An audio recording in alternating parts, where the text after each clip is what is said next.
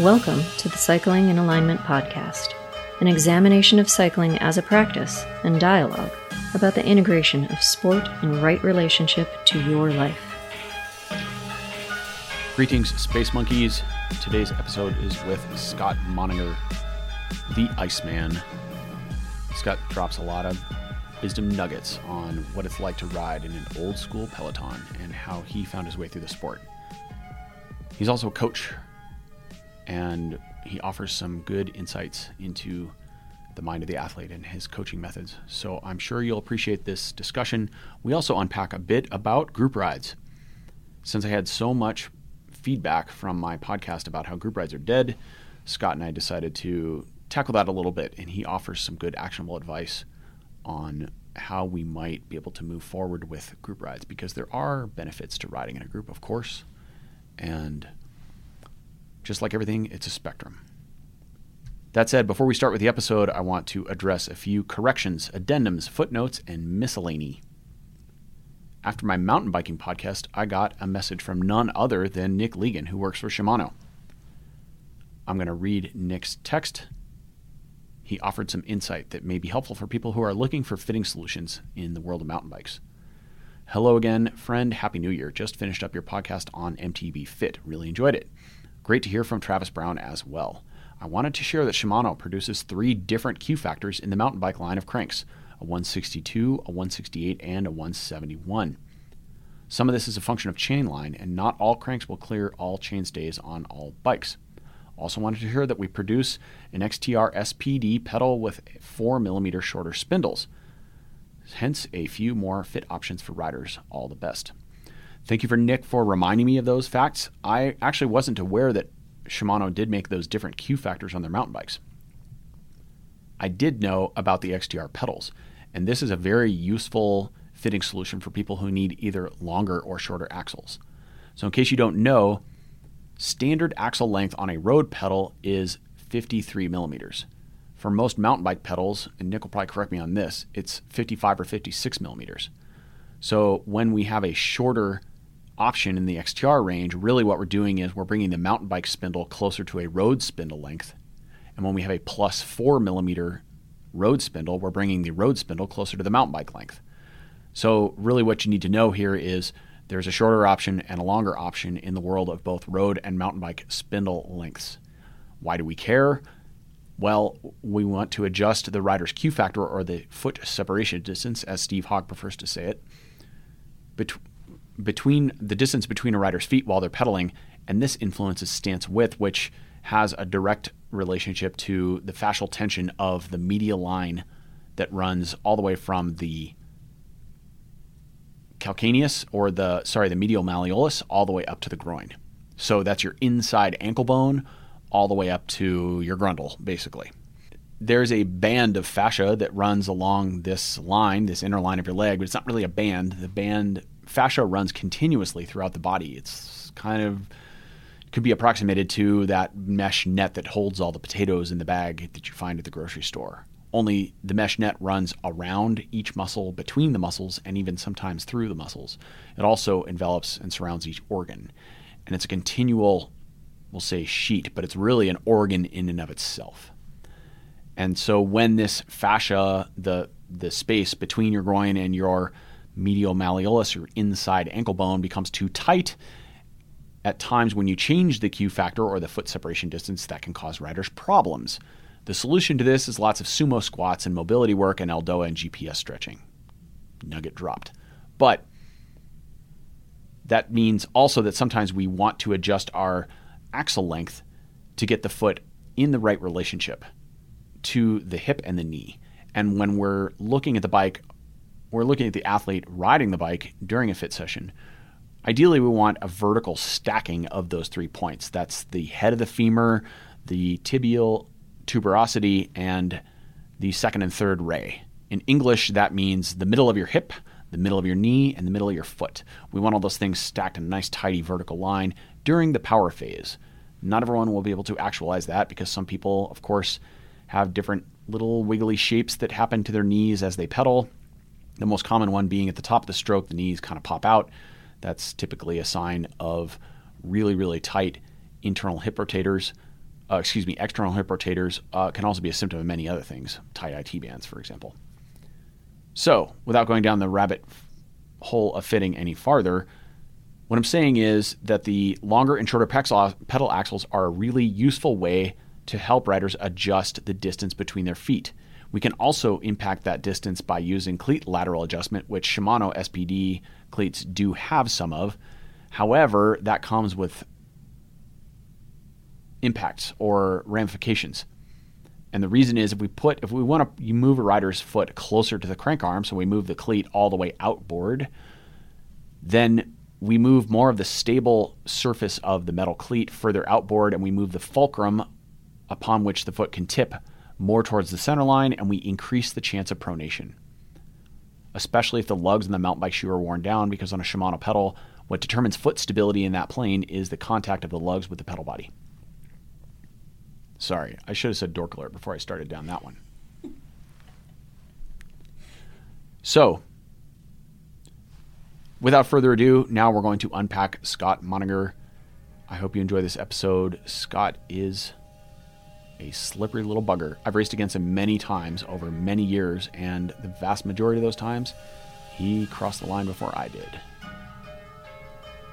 I'm sure you'll start to sleuth out the reasons why Scott is so clever in this podcast. Enjoy. Hello, everyone. Happy New Year. Jenna doesn't like when I do that because it references, it destroys the evergreen content of our podcast. But you got to say Happy New Year. I mean, come on. Look what we all just went through. So even if you listen to this in April of 2024, Happy New Year. Today's guest is none other than Scott Moninger. Hi, Scott. But before I even continue with my intro, I just got to address this wandering elephant in the room. I've heard it pronounced exactly 51% both ways. Is it Moninger or Moninger? Hard G or soft G? It was the former. Moninger, it's a hard G. I got it right. Yes, yes you did. You win. Boom. You're right. 51.1%, I guess. Outstanding. But All I can right. understand the confusion because, you know, 51% of the race announcers out there got it wrong and vice versa. Right. So, you know. Right, right, yeah. right. I was just happy they were saying my name. That usually meant I was doing something right. something positive. See, there so, you go. There yeah. I've had people misspell my last name for years, so I get it. Yeah, mine's the minority spelling. So, Scott is one of the winningest bike racers in American history. If you want to look up all the stuff he's done, go forth and make the keyboard mudras because there's lots of information abound. I think he won pretty much every major bike race in the US. He's a crafty all around racer who has victories in road races, criteriums, time trials, state races. He's a versatile rider and is truly a passionate athlete with a deep love for the sport, which is evidenced by the fact that he is still, like me, 100% bike dork, top to bottom to this day. His characteristically stoic expression on the bike and ruthless competitive nature have earned him the nickname the Iceman. And you got to check out our fantastic artwork we will include in the show notes and the Instagram drop because it's worth seeing if you haven't checked it out. Who's the artist who did that for you? Uh, his name's Michael Morris. Uh, okay. Originally resided in Kansas City, worked for uh, Hallmark Cards, and he's now a Colorado resident. So, oh, cool. He chased me out here. I think. Nice. Yeah. Well, and it was then. sort of a friend of a friend uh, favor. That, yeah. But okay. I ended up selling him a bike, so it was kind of yeah, we sort of became friends. But he just did it um, as a as a side project, and and he's kind of known for his caricature um, yeah. ability. So he yeah. had fun with it. Took him a while, he said, to find you know kind of just encapsulate the what he was looking for because I had so little expression. Every picture kind of looked the same. He's like, well, I don't know. So I, that turned out really well. Nice. I did too. That's cool. So let's start with your origin story. You you grew up in Atlanta, I believe, or you were born in Atlanta and grew up in Kansas City. Uh, you're close. I was born in Atlanta. Was only there about a year, and okay. then my father got transferred to Wichita, Kansas. And little known fact, we actually then moved. Uh, we were only there for a couple of years, and then moved to Aurora. Um, my father was working for Martin Mar- Marietta down there. So from oh. like age three to five, I was actually a Colorado resident. Huh. Then he got transferred back to Wichita. And that's where it all kind of went uh, south. no kidding. My dad worked for Martin Marietta as well. Right on. So I was in Denver. That's yeah, funny. So from like age five to 18, Wichita was my home. Okay. Which unfortunately is nothing like Kansas City. Kansas City is actually kind of rolling terrain. Wichita is pan flat. Okay. So, and windy. So the wind makes you strong. I guess. I guess everyone would always wondered how a guy from Kansas, or Wichita specifically, could climb. But it's, Right. as you know, it's really more about body type than than terrain or where you live. I mean, Wait, you can climb. You only won Mount Evans what six times? six times. Good memory. Good Yeah, there memory. you go. All right. I mean, Belgian guy Lucien Van Impe won KOM Jersey of the tour like five times. So I mean, it's yeah, it's, it's So- really it's really about physique more than than where you grew up. The terrain. Yes. Yeah. in my opinion. Okay.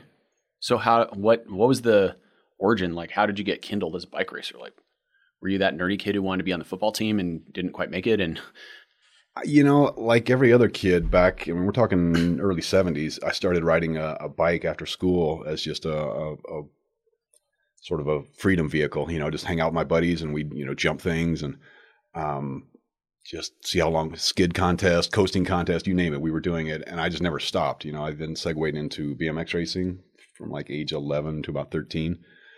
And then most of my little posse kind of grew up and got cars and into girls. And I was like, you know, I still kind of love this bike thing. And, and my father was a, a weekend warrior, kind of bike dork. So I was sort of surrounded by, by the scene already and it would go and watch him race and everything. So fate would have it that my BMX bike got ripped off after I spent like an entire summer getting it completely dialed. I mean, it, was a, Oh. it was a work of art. It was like, Oh. you know, completely silver frame with all blue parts. And it was a, it was a work of art. But and did you do the thing with the number plate where you like oh, yeah. yeah. use the exacto blade and you got to make all your little stickers and Yes. that was like a whole that was the thing. cult, right? No, Yeah. Like I said, this was this was part you know part sport and part art for me. So Yeah. um, yeah. The bike got ripped off literally a month after I had it all dialed, and I was just like, you know what, maybe that's a sign. So I, I took the insurance money and just um, upgraded. I, my father had like that. I had a bunch of stuff laying around, so I got a frame. And then coupled together a road bike, and so around age fourteen, started doing the local Saturday morning, you know, club ride, which back then really was a club ride. Mhm. Um, but I, you know, myself and a couple of the younger kids would turn it into a race. Um, everyone's like, you guys should race, take out a license. So the next year at age 15, you know, I did the first year junior thing um, and started traveling around Arkansas, Oklahoma, Nebraska, Missouri, just anywhere that, uh, you know, within about eight hours, you know, we would, we would consider a feasible drive to go do a bike race, believe it or not. And were you going with your dad most of the time or with a club or a Uh, it was both. I mean, we were, you know, Yeah. my dad and I were in the same club, and so it would be yeah, eight or ten people packed into a van. And Mhm. um, that was actually really at that time pretty pretty eye opening for me because you know, as a, as a 10, 12, 15 year old kid, you don't really know much beyond your your 20 mile radius, and to go to some of these cool towns like Fayetteville, Arkansas, or um, Lawrence, Kansas. I mean, it's all relative, but those were pretty cool towns compared to Wichita, Kansas. So it sort of gave me a, a view Mm-hmm. into what uh, um, what might be outside the uh, the farms of, Okay. of Wichita. So, Yeah, and Fayetteville, wow, like now it's exploded into this. yeah, yeah, that's how long that race has been going on. I mean, I literally did, did that as a first year junior back in Yeah. uh, yeah early '80s. And were these like were they mostly crits or were there some road races mixed in or was it or what? Okay. Yeah, both. Uh, Arkansas was was almost always road races and or stage races. Um, things like Missouri and, and Nebraska tended to be more crits. Mhm. So I think that's why and how I became an all rounder. I mean, I literally weighed 95 pounds back then. I was tiny. I was just one of those kids that didn't really fully develop until, until I was about 21. So Mhm. at 15, you can imagine. Actually, one of those pictures I sent you was was me at 16. Um, I'm pretty much just skin and bones, you know. Um, but I had to develop some tactical skills because you know everything was so flat, especially right around Wichita. So I'd go out with two or three guys after school, and we would just we'd race for city limit signs. Which you know where I lived on the edge of town, there was a city limit sign about every five miles out in the farm country. So Mhm. we would just do town to town, and um, you know I couldn't outsprint anybody, but I could outsmart them by you know just playing the wind and the crosswinds and timing, and maybe I'd go a mile from the fi- you know from the finish line or whatever. But Mhm. um, that's kind of how I sort of honed some of my non-natural skills because I am really just I- think at the core just kind of a steady state climber. Uh, um, slash time trialist is probably be my Hmm. my specialty or, or was. Um, certainly not sprinting but yeah if I got to the top of the hill with three or four guys I was generally pretty confident that I could beat them. I just had kind of had that extra snap that that I probably developed you know at age 15 16 whatever. I'm doing all those doing all those crits and everything. That's really interesting. I think a lot of riders maybe don't consider how much their local training environment and the tools they have at their disposal influence their long term development. You know, it's like you look at riders like the McCormicks.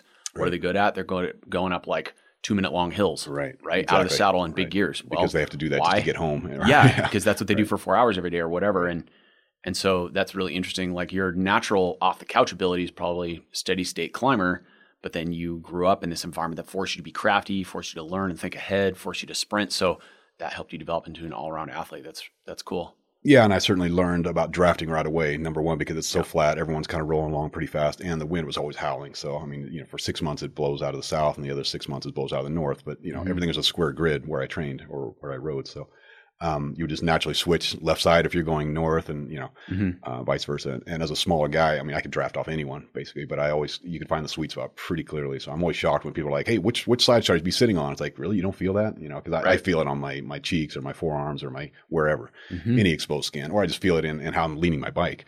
Yes, um, you know, if it's strong enough. So I'm, yeah. always, I'm always shocked by people that have actually ridden a long time and don't have a sense of which side of the wheel to sit on. Because to me, it's it's it's, it's more it's more than second nature. I mean, it's just it's I agree. So natural. Yeah, I agree. Riding on the front range here as a kid, I felt the same thing. right.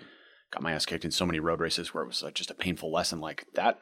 I mean, literally 12 inches of bike position could be the difference between easily surviving in the group and getting nuked in 500 meters or 800 right. meters when guys are going full gas because it's if an efficient pace line, it's eight on one, 10 on one, 12 on one, depending right. on how well that group's working together. You're fighting that wind it's just a matter of time. And if you can't feel it, you can see it. I mean, just look up at the yeah. flags, look up at the uh, you know the the wind socks or the tumbleweeds that are going. I mean, it's just right. there's a million things out there that are telling you which way the wind's blowing or which way it's going to be blowing as soon as you make that turn. Yes, that, that's coming up, and so yeah.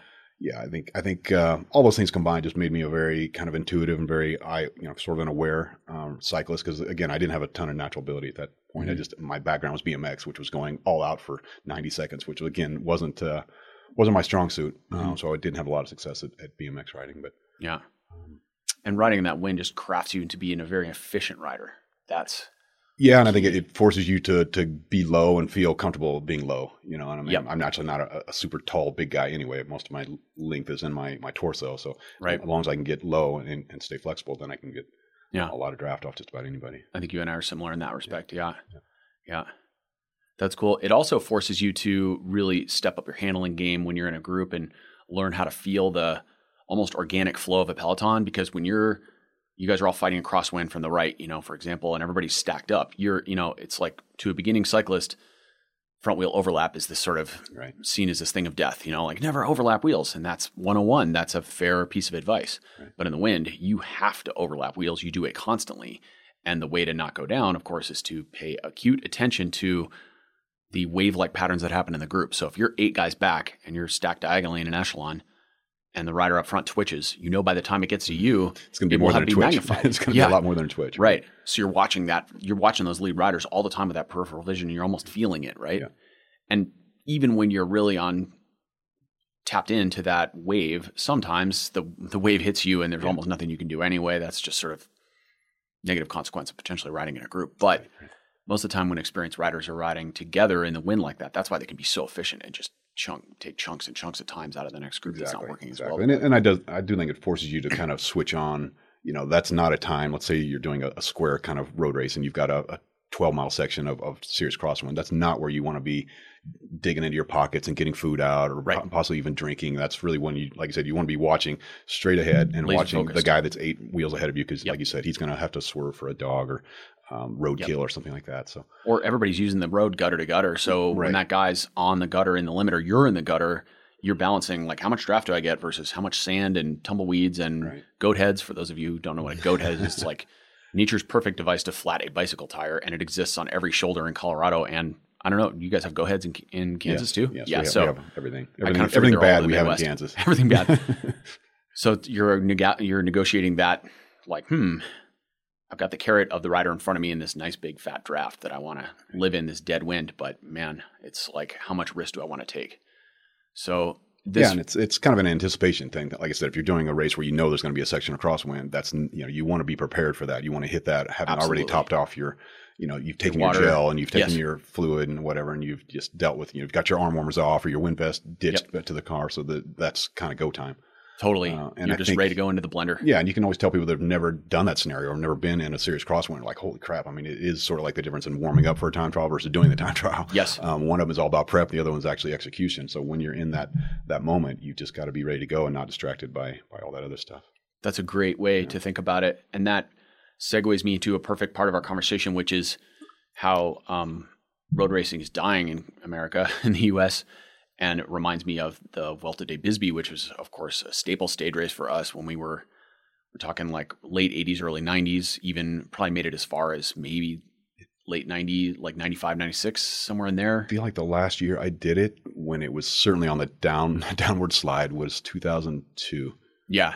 In fact, that's, Yeah, I, okay. I, got my 200th win in, in Bisbee in Nice. 2002. Yeah. In the crit or? Um, time trial. It was uphill time trial. Yeah. yeah, up yeah. the prologue. Yes. Yes. So this is a, I think it was a five day stage race in this little nowhere town in Bisbee, Arizona. Bisbee, Arizona. It was kind of like tucked in a canyon and was the perfect place for a stage race. You like, could see Mexico, I think, at night. yeah, yeah, you could. really, really south. Yeah.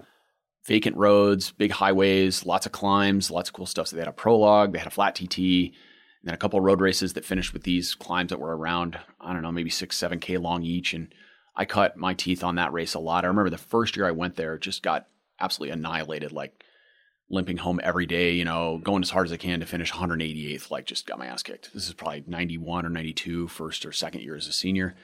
But then I remember this next year I went back, was a little better prepared, and one road race in particular that really goes into exactly what we were just describing.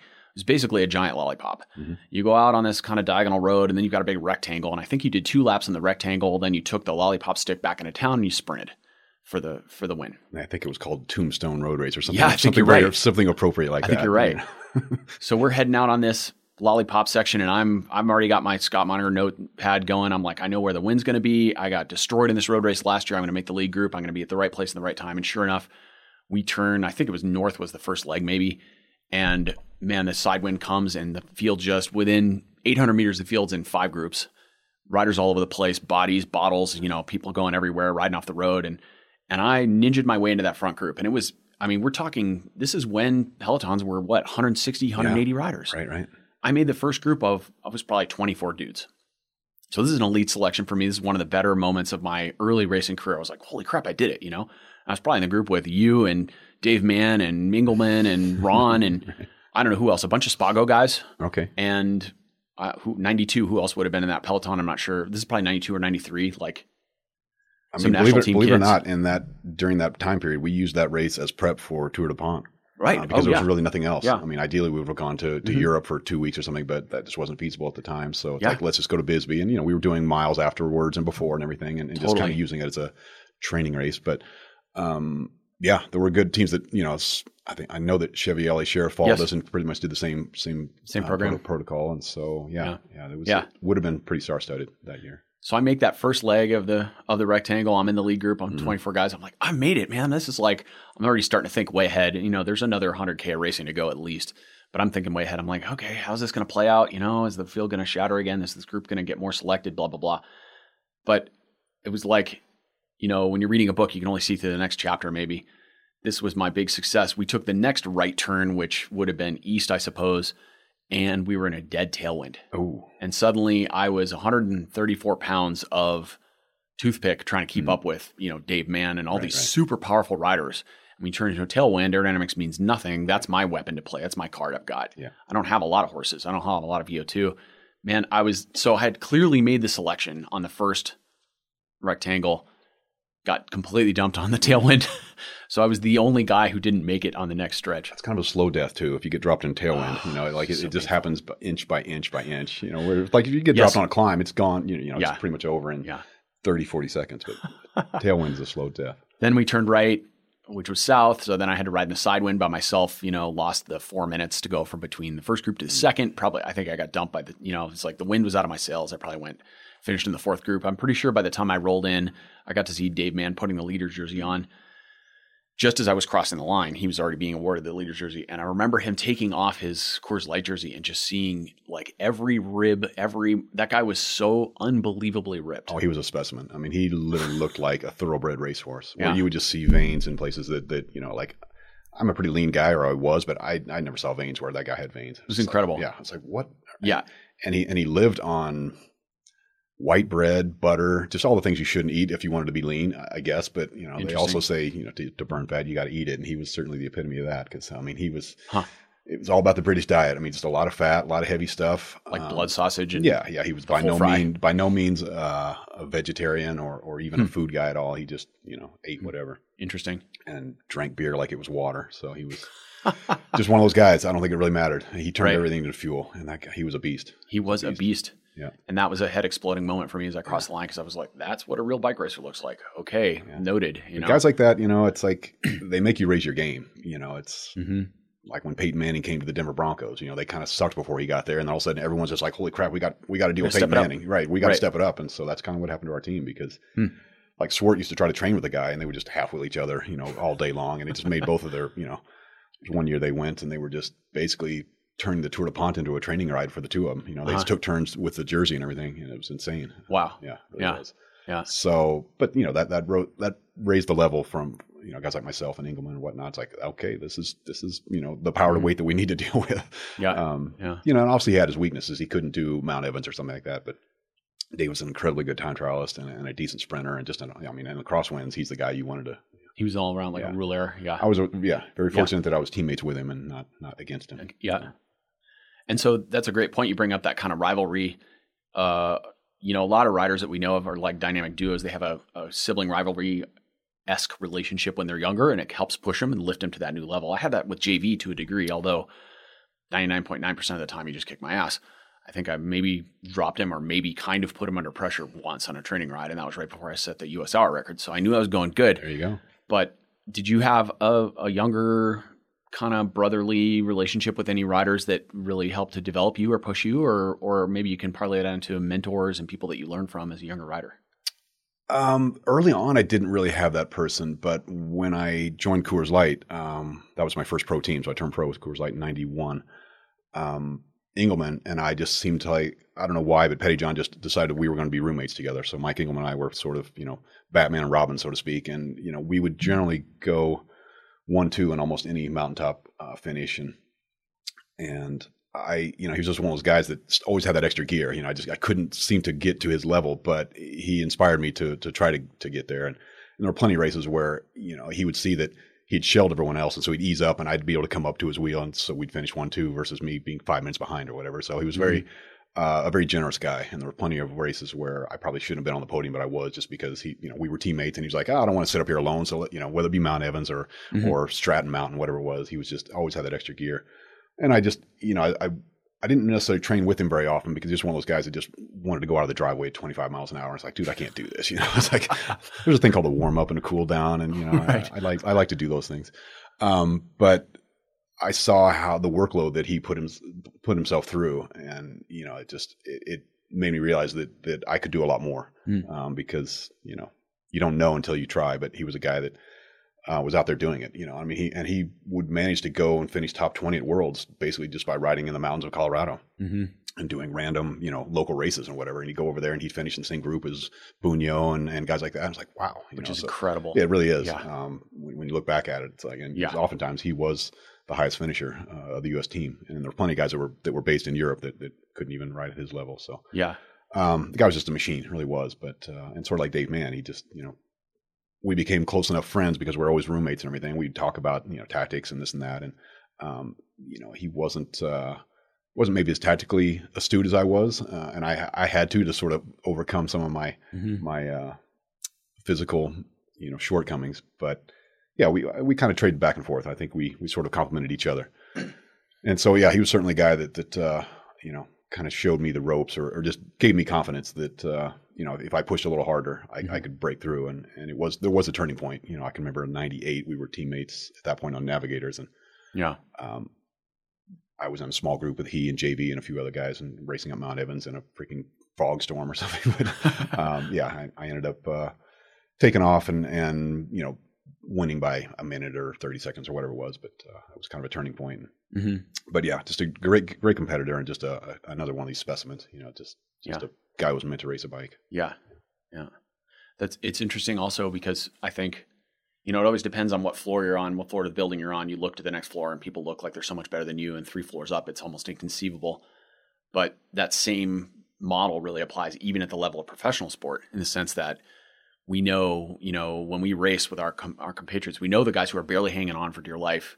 We know the guys who are or the women who are, you know, really like they're driven and that's why they succeed because they're problem solvers or as the expression goes for someone who's got a why there's always a how you know you just solve problems if you're really passionate about something you're really driven to do something And maybe in that case, it leads people to do things like overcome chronic injuries or physical shortcomings or a tendency to always get tendonitis or like you were saying, you know, maybe you're not the best sprinter, but you you grew up in a town with lots of sprints. You had to, it forced you to be crafty and and refine your tactical knowledge. And versus the people around the next floor would be the Engelmans and the Manns, the just absolute, just specimens of specimens, or the point one of point one, or whatever you want to phrase it. It's like the people just cruise through the sport, and I think all those perspectives are really interesting and valuable. I would argue that to a degree, maybe there's some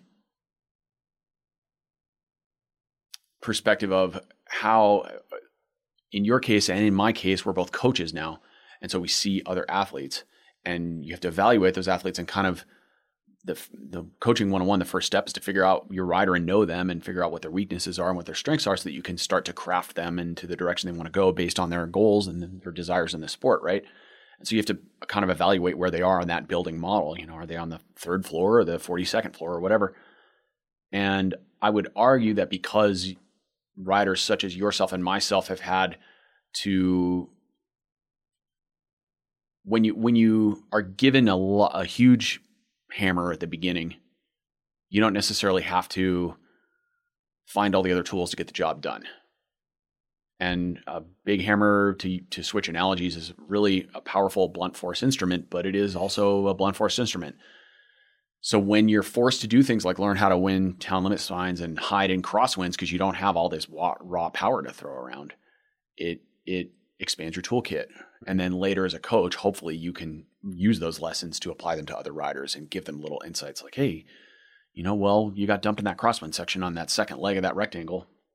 Tell me about that. You know, did you forget that you were in a crosswind and sit up and try to eat a whole power bar? Or, you know, not that anybody eats power bars anymore, but no, I totally agree. And I think the the extremely gifted athlete, a guy like Lance Armstrong, would not make a very good coach because mm. it did come pretty easy for him. Just a, a, guy that whether he was running, swimming, cycling was just going to be in the upper echelon right. of that. And I'm not saying that the guy didn't work hard to, to, to, get to the level he he did, but uh, like you said, he didn't have to reinvent himself. He didn't have to figure out how to win town, town lines. He didn't have to hide in the crosswind. He just you know he had a he had a big hammer. Yeah. Uh, drugs are no drugs. The guy had a massive hammer, so yes, he agreed. would. I, I, just don't think he would be a very good coach. Versus, right. like you said, the guy that's a little more versatile that had to kind of use the the mental side of of his uh, toolbox as well mm-hmm. as the mm-hmm. physical side to to get to get the job done. Yeah, yeah.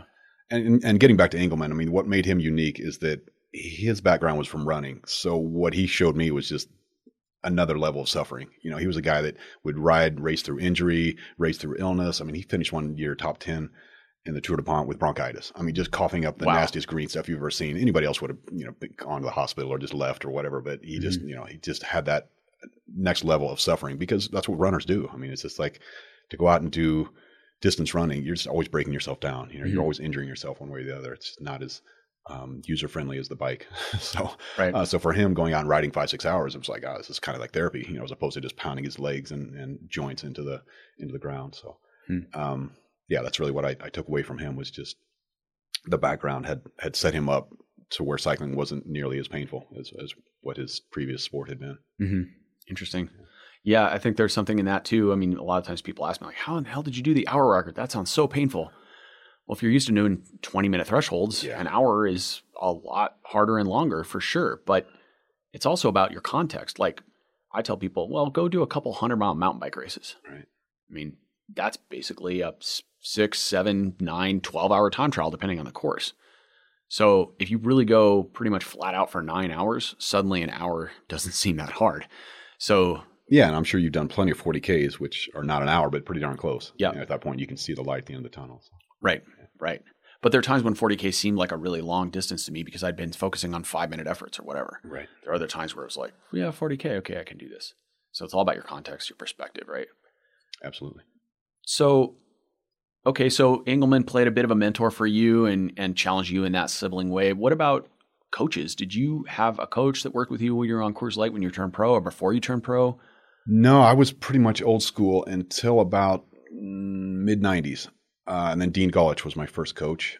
Um, but spent two two or three years with him, um, and he was great. Um, and I still at that point didn't even have a power meter; it was all just heart rate based. So this mm-hmm. would have been 97, 98, 99 of that range. Um, and then in the early 2000s, like pretty much everyone else in Boulder County, I got aligned with Allen Lim. Mm-hmm. And so he was the guy that gave me my first power meter and kind of hooked me up with PowerTap. And that was really a big turning point. That was sort of old dog, new trick kind of thing. Because uh, at that point, I didn't know how many more years I had in me. People have been asking me, how much longer are you going to do this? And I kept saying one more year, one more year. And I literally said that for about a dozen years, starting from age 30, you know, and I was like, I don't know. I mean, I've, I've got a contract on the table. I love doing this. I'm still winning races. So mm-hmm. you know, I just, I don't know where, where the ceiling is. Mm-hmm. You know, at the same time, I'm seeing quarterbacks in the NFL do this until they're, you know, almost 40. Uh, you know, Elway won two Super Bowls. I think he was 37 and 38. Mm-hmm. Like, if this guy can go out there and just get his ass handed to him every Sunday, I mean, guys taking his knees out and guys tackling right. that weigh 300 pounds, I'm pretty sure I can race a bike until my late 30s. So that was kind of my, a little bit of my inspiration. Mm-hmm. Um, in fact, I was down doing a race in Mexico uh, and turned on the TV and was listening to an interview of John Elway just winning his first Super Bowl in, in Spanish. It was actually really funny. Um, but uh, again, I was, you know, I'm probably six or seven years younger than that guy. And so I was like, all right, if he can, if he can win the Super Bowl, uh-huh. you know, the pinnacle of his sport at age 37, 38, I can definitely race a bike until about that time. So, yeah. Yeah. Um, so that was kind of my inspiration for sure. Yeah. yeah. And uh, wait, sorry, when were you born? How old are you? Uh, I was born in 66. So, so you're four years older than I am. 54. No, wait, math, six years. Yeah. yeah. Okay. And the last time I saw you race, you, uh, I don't think anybody really raced in last year, but you did the Crusher and some other gravel stuff. Mm-hmm. I think you did Steamboat in 2019. I did Steamboat right? in 2019. Yeah, yes. some of those went pretty well. Yeah. Crusher, you were top five, I think, right? No, I was. uh I was like top 20, but Steamboat, oh. I was sixth. I was right behind the, the ah. main four guys or whatever. I mean, there was a nice front group of four, and then I was in the next group of four about, yeah. you know, seven or eight minutes back. So yeah. that was a good one. But yeah, getting back to uh, my coach, Allen Lim. You know, yes. he, he, was my coach that I retired with. So he and I started working together in the early 2000s. And, oh, so you worked with Allen for quite a while. And then all the way through, I retired at the end of 07. Uh, okay. So he was really the guy that not only put a power meter on my bike, but explained to me what it meant. Because uh, probably you maybe remember the first time he went out, it's like, okay, I'm going up left hand canyon. It says 220 watts. I have no what idea what. The, yeah, I have no idea what that means. Is that good? Is that bad? Right. Um, and I, I didn't even understand the relationship between that and body weight and, and mm-hmm. or anything. Um, I mean, I could look at the heart rate and the next week realize that I was doing same wattage and a little less heart rate. So I was like, okay, maybe I'm getting fitter mm-hmm. or something. Um, but yeah, he was, you know, Allen's an extremely smart guy and has a lot of real world experience. And so he was a really great guy. Um, and gave me a lot of confidence as I was doing some of those races uh, in my late 30s, like uh, uh, San Dimas or Redlands, you know, because you spend all winter training. And it's like, I don't really know how my form is. I ride out to Carter Lake with the group rides and I just, you know, just feeling okay. And, you know, you got 40 pounds of clothes on, you kind of feel like crap. And, you know, I never liked having tights around my legs or whatever. It just kind of feels constricting. He's like, I don't know, Allen, what's, you know, and he's like, go, go, you know, hammer up Flagstaff, see how long it takes you to get to the top. And I come yep. back and he'd look at the numbers like, yeah, you're going to do fine. You're fine. Yeah, you're going to do just fine. Yeah. Unless you double flat in this uphill time trial, there's probably not more than one or two guys that are going to beat you. And like, oh, okay. Right. And so that gave me a lot of confidence. Um, mm. Similar to having a sparring partner, like you said, you knew when you, you know, when you were putting the smack down to JV that you were probably on good form. Mm. Um, for me, that power meter was that, that, uh, that validation. It's yeah. Like, okay. Yeah. You know, I, I, he can reverse engineer this and say, okay, if your weight and let's say you're going to be at sea level, you know, last year you did it in this time, you're, yeah, you're going to, you know, you're going to win this thing. Yeah. Basically. And so I was like, oh, okay. Um, not that I lacked a lot of confidence, but it said some of those early season races, you just don't really know. Yep. Um, you just don't have a lot of racing in your belt. And I was usually a guy that took about, you know, 12, 15 races before I really started to mm. feel like I was on top form. You know, mm. I, I, would, I'd maybe be at 90% in, in early February or March, something like that. So, yeah. So yeah, that was, uh, that was a real turning point, and and I think it extended my career a fair bit uh, because it just it made me train smarter. You know, prior to that, I was just did a lot of it by feel. Even the heart rate stuff was a little bit um, kind of shotgun approach. You know, mm-hmm. um, so I yeah, looking back, I'm not really sure how I did it back in the early '90s with Coors Light. I was just kind of just go out and ride with the guys, and we'd race and rest and race and rest, and and you know somehow it, it worked out. But I never really peaked. I didn't have events that I was necessarily peaking for. I just Mm-hmm. We would race all the time. It seemed like. I mean, back back in the early '90s, we were racing 100 days a year. So yeah, you, know, you just had a, a, certain level of fitness that you maintain, and then, like I said, you were kind of riding that wave. Yeah. Uh, you just go yeah. from one NRC race to the next to the next, and so if you got really tired, you take a weekend off or whatever. Yep. But otherwise, it was just like big early season build. Like, exactly. did you guys do training camps a lot? We did a know, long training camp. I mean, they were like three, four weeks long. Uh, where again, it would just be me sitting on those guys, just pummeling them, each other for for hundred miles or whatever. I mean, I yeah. was I was the I was sort of the baby of the team when I joined. I was the thirteenth guy, and I wasn't originally supposed to be on the team. Len had, had had sort of finalized his roster, and then the farm team that I was on, Crest, folded at the end of 1990. Mm-hmm. So he kind of gave me the option. Uh, Pettyjohn did. He's like, "Look, I can support you for another couple of years if you want to ride the Olympics in '92, or you want to turn pro. Mm-hmm. I'll find, I'll fit you in." Unfortunately, the team was a little full of, of uh, full with GC guys. We had Alexi Grewal, we had Engelman, we had Clark Sheehan. So right. I was like, right. man, this is going to be a kind of a full GC room, so to speak. Um, mm-hmm. But as fate would have it, you know, Clark got injured. I think he broke three or four bones that year, just doing different things. Alexi was uh, Alexi, you know, yeah. good and bad. And then Engelman was kind of the rock. And so I ended up sort of becoming the number two guy uh-huh. uh, behind Engelman just in my very first year. Yeah. First year on Coors Light, I won 13 races and, and yeah, yeah, just made my, I didn't want to be the, the, the 13th guy. You know, I, I wanted to be yeah. part of the team. And so, yeah. Um, but I was pretty unsure of myself. So yeah, training camp, I never hit the front. I seriously just sat on the whole time. You know, these guys are riding way too hard, and I don't want to get dropped. So I'm just going to sit on and just uh, yeah. And where were you guys camps normally? Santa Rosa. Oh, okay. Yeah. So it can be quite rainy if that was February. Yeah, we, we, lucked out. We lucked out. Um, yeah. There were some years, yeah, we had nothing but rain, but uh, yeah. the Coors Light years were actually pretty good. And so we would take photos and we would do, you know, we did, yeah, all the normal stuff. It was just, you know, we had full um, staff there, so we had, you know, getting massage every day and mechanics, and just a nice way for everyone to dial in their second pair of shoes and their spare bike. And I mean, we kind of maximized our, our time mm-hmm. out there. So yeah, it was a real pro team. Yep. Yeah, and that, I which mean, is kind of a thing in the past. I don't think guys I don't think any teams do training camps that long. I think they do more multiple of, yes. of 10 days and 12 days, but this was literally a month of just being out there. It's a long I mean, camp. As a single guy, I didn't care. I mean, it was like a month here, a month there, whatever, but there were guys that, that had families and kids and everything. And so yeah, that's a long time, but yeah, that's how we did it. And that was such a different era. I mean, just so people understand, if you wouldn't mind outlining what a typical race schedule looked like in one of those years, we had just, it was like a smorgasbord of racing compared to what we've got now. Stage races, one day races. Yeah, there was always something going on in Texas in March, and it was kind of a, a spinoff, I think, of the original Tour Texas, which was quite popular back in the '80s. But mm-hmm. um, so we had this thing called Beauty of the Beast, and just some random, you know, things uh, down in, in, Texas that we would usually go to. Uh, our schedule was really kind of driven by local beer distributors, and they would they would call corporate and say, "We want the team to come down here." So they would they would kind of offset some of our costs to get down there. So we would go to random places like uh, we did the Hotter Than Hell, which yep. is in Wichita Falls, Texas, I think, and that was that was later in the summer. Of course, you want to be there in August when it's really really hot. right. Uh, but our season kind of, you know, we would start out with our, our month long training camp, three or four weeks uh, training camp in February, mm-hmm. and then we would go right into. I feel like we always did a couple races right there in Santa Rosa something called the Cherry Pie Road Race yes. in Santa Rosa. So you know, so we'd just go and destroy the local, local competition. Yeah. Um, with all 12 guys or 13 guys, whatever. and then, you know, but the, everything was a build up for the Tour DuPont. Uh, or I think the initial years was the Tour de Trump, Tour de Trump. and Tour DuPont, yeah. right? So that was, was, that May, right? Yes, that was yeah. basically our Tour de France or our Grand Tour, for for lack of a better word, because it was ten days long and it was uh, about an hour or so of nightly uh, ESPN coverage. Yeah. So yeah, everything was a build up to that. Um, I mean, we did one year down in Colombia, South America, a, a you know 10 day stage race to try to try to ramp up. But for the most part, mm-hmm. you know, between illnesses and crashes and everything, we decided it was better to stay stateside. So we would just kind of cherry pick um, events, whether it be Bisbee or something in Texas. To where the Gila used to be a little um, earlier. Yeah, yeah. Right. Um, California, just anywhere it was going to be yeah. warm. You know, there's usually, and at that point, we'd usually split, split the squad. So we had the stage race squad and the crit squad. Yeah. So we might send the crit squad to Florida, something like that. So there was Mammoth stage race right? There was Willamette mm-hmm. in Oregon. We talked about that the other day. That was a was a race that had like five dollars in prize money, but it was hundred mile road races on these little logging roads right. all the time. Super yes. steep climbs and always raining. And yeah, I know we definitely did Willamette. Um, yeah, because that was an April race. So basically, we had a, a total of about a six week stint on the East Coast, believe it or not, where I, we would just not be home. I mean, mm-hmm. this was a Colorado based team. I mean, ninety percent of the, the guys lived uh, here in Boulder. And so we would start with a big one day race in Atlanta called the Atlanta Grand Prix. Yep. And then we would head up to start the Tour DuPont, which would be, you know, basically four or five days later. And that went on for 10 days. And then we had a week off and we would go to Pittsburgh, had a big race there called the Thrift Drug, mm-hmm. which was where Lance yeah. made us all look pretty human.